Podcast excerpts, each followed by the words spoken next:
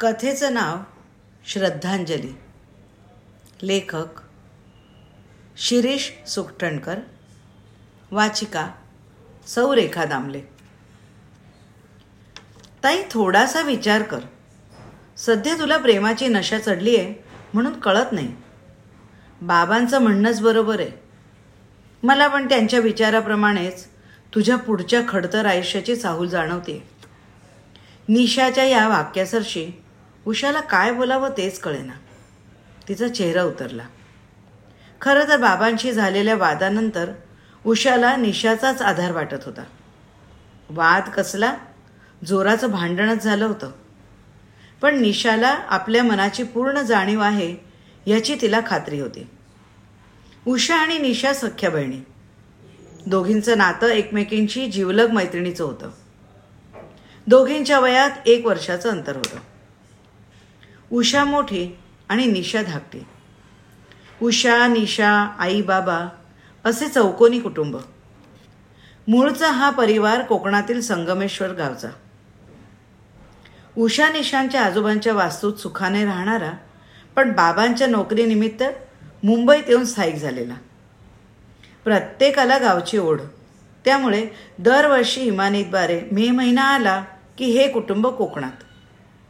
उषा आणि निशा यांनी आपापसात लहानपणी एक करार केला होता. मला खुपलं तू सांभाळायचं. तुला लागलं मी बघायचं. शक्यतो लहान सहान बाबतीत आईबाबांना अडकवायचं नाही. पण आताची गोष्टच वेगळी होती. निर्णय महत्त्वाचा होता. म्हणून उषा बाबांना सांगून बसली.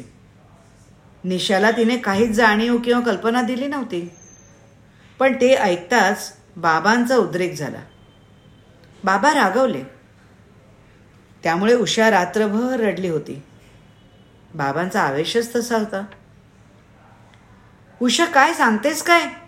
निशाला ठाऊके? नाही.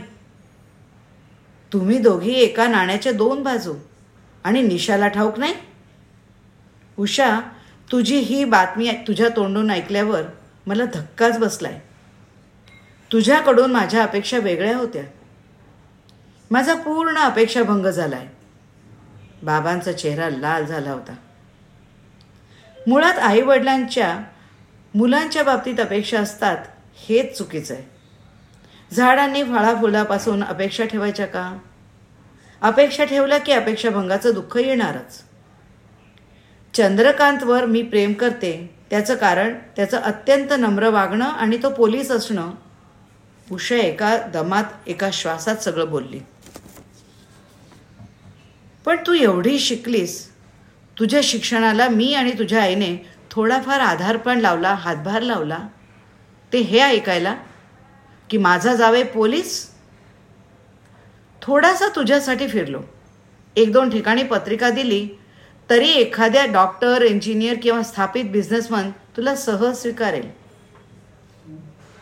बाबा पोलीस माणूस नाही. मी व्यक्तीशी लग्न करायचं आहे का त्याच्या धंद्याशी किंवा त्याच्या हुद्द्याशी? म्हणजे तू आता मागे फिरणार नाहीस. माझं कर्तव्य तुला समजावणं ते मी करणार. काय ग? पोलिसाला पगार किती असतो? लहानपणापासून ज्या पद्धतीत तू मोठी झालीस त्या पद्धतीत तुझं उर्वरित आयुष्य त्याच्या पगारात जाऊ शकेल?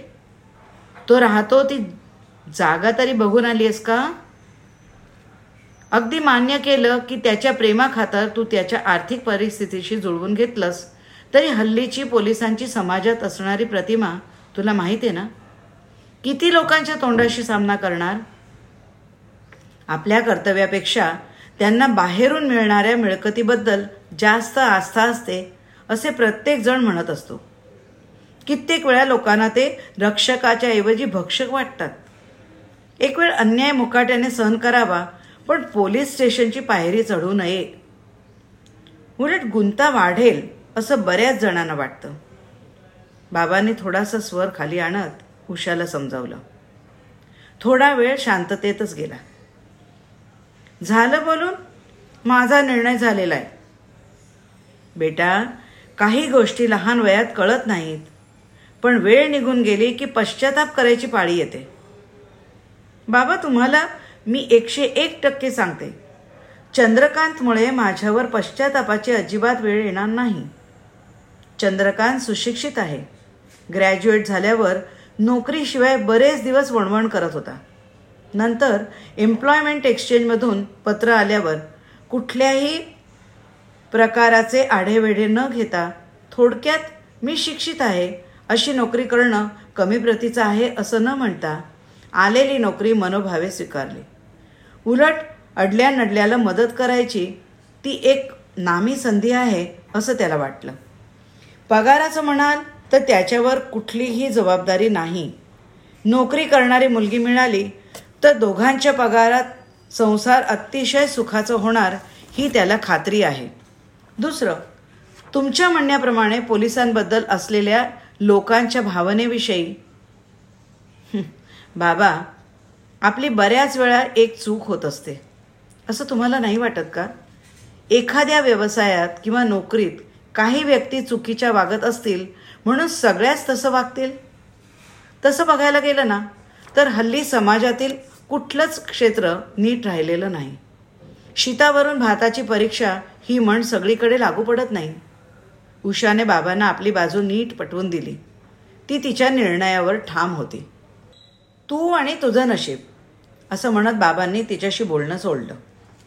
उषा हटणार नव्हती. बाबांना वाकायचं नव्हतं. मनातल्या मनात त्यांचा राग ज्वाळामुखीसारखा घुमचत होता. त्यांचा राग ज्वाळामुखीसारखा धुमचत होता. घरातलं वातावरण साहजिकच तंग झालं. निशाला कारण समजलं तिने आईला मध्ये घालायचं का असा विचार केला. पण आईचा स्वभाव तिला माहीतच होता.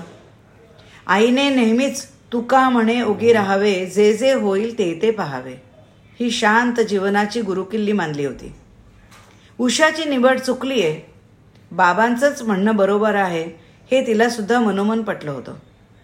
लव्ह ॲट पस फर्स्ट साईट या कल्पना मूर्खपणाच्या आहेत हेच तिचं म्हणणं होतं. उषाबद्दल तिला सार्थ अभिमान होता. उषा तिच्यापेक्षा बऱ्यापैकी हुशार होती. एम एला संस्कृत घेऊन पहिल्या वर्गात उत्तीर्ण झाली होती. एका चांगल्या महाविद्यालयात शिकवत होती. महाविद्यालयात अनेक तरुण तरुणींची लाडकी होती. विद्यार्थ्यांच्या शंका कुशंकाचे निरसन ती सहजासहजी करायची. काही विद्यार्थिनींनी तर तिचे प्रोफेसर प्रॉम्प्ट असं नामकरण केलं होतं. आणि ती एका पोलिसाची लग्न करते असं म्हटल्यावर साहजिकच निशाच्या भुवया वाकड्या झाल्या होत्या. हे समीकरण चुकीचं आहे. उषापेक्षा चंद्रकांत वरचा न वाटता बरोबरीचा सुद्धा वाटत नव्हता. तो फारच कमी प्रतीचा वाटत होता. शिवाय सुरुवातीचे नव्या नवलाईचे दिवस संपले की नंतर दोघांच्यातली दरी दोघांनाही त्रासदायक होऊ शकते असा संभाव्य धोकाही जाणवत होता. म्हणून शेवटी उषाने स्वतःच्या निवडीबद्दल विचारल्यावर ती पटकन तसं बोलून गेली. तर उषा शांत बसलेली दिसल्यावर तिने अधिक विस्तृतपणे समजावलं. ताई मला वाटतं आतापर्यंत आपण एकमेकांपासून काहीच लपून ठेवलं नव्हतं. ही पहिलीच खेप. परंतु अत्यंत महत्त्वाची गोष्ट माझ्यापासून का लपवलीस? बाबांप्रमाणे माझंसुद्धा तुला ह्या गोष्टीला विरोध होईल असंच वाटलं असणार. आणि ते खरं आहे मला बाबांचं म्हणणं पटतंय. काय पटतंय? उषाच्या डोक्यावर बर्फ होता. काय पटतंय? अगं तुझी निवड चुकली आहे चंद्रकांत आणि तुझा जोडा योग्य नाही. का? चंद्रकांत दिसायला छान आहे. मर्दानी सौंदर्य आहे त्याचे. शिवाय ग्रॅज्युएट आहे. उषाने आपल्या स्वरात कुठेही तीव्रता आणली नाही. जातीचा सुद्धा आपल्याच आहे. अगं पण तो पोलीस आहे. निशा ताडकन बोलली.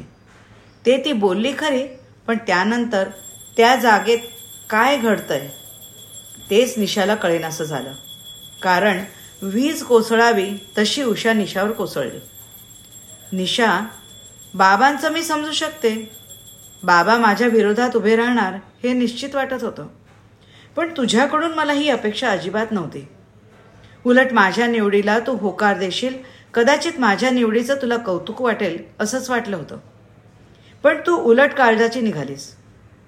आता नाईलाजाने मला तुला भूतकाळात न्यावे लागणार. भूतकाळ सोयीस्करपणे विसरून वर्तमान काळातलं फायद्याचं तेवढं बघणारी आहेस तू. थोडासा स्मरणशक्तीला त्रास दे. तू बरोबर नऊ वर्षाची होतीस. संगमेश्वरला ठिकऱ्या खेळताना तुझी उडी चुकली आणि तू विहिरीत पडलीस. मी घाबरून आरडाओरडा केला. आणि माझ्या हाकेसरशी जवळच असलेला एका पोलिसानेच स्वतःच्या अंगावरील कपड्यासकट तुला वाचवण्यासाठी विहिरीत उडी टाकली. सुदैवाने तू वाचलीस पण तो गेला. तो गेल्याचं आपल्याला कळल्यावर केवढे घाबरलो. आईबाबांना तर चकार बोललो नव्हतो. तुला आठवतंय? त्यानंतर कित्येक दिवस आपण झोपलो नव्हतो. त्या पोलिसाचा चेहरा अजूनही माझ्या नजरेसमोरून जात नाही गं. कोण होता ग तो आपला? काय नातं होतं त्याचं आपल्याशी? काय संबंध होता? त्याला त्याचं कुटुंब नसेल? आपण त्याच्या कुटुंबाची चौकशी तरी करू शकलो का? कोण कुठल्या एका छोट्या मुलीपेक्षा मी माझं कुटुंब याचा त्याने विचार केला असता तर आज तू माझ्यासमोर असतीस तरी का? तुला मिळालेलं हे जीवन एका पोलिसाची मेहरबानी आहे.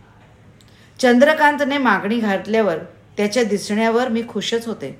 पण तो पोलीस आहे हे कळल्यावर मी माझा निर्णय पक्का केला.